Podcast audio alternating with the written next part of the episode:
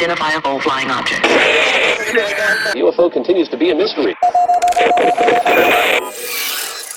Wasn't alone in space. Sightings of UFOs. Something out there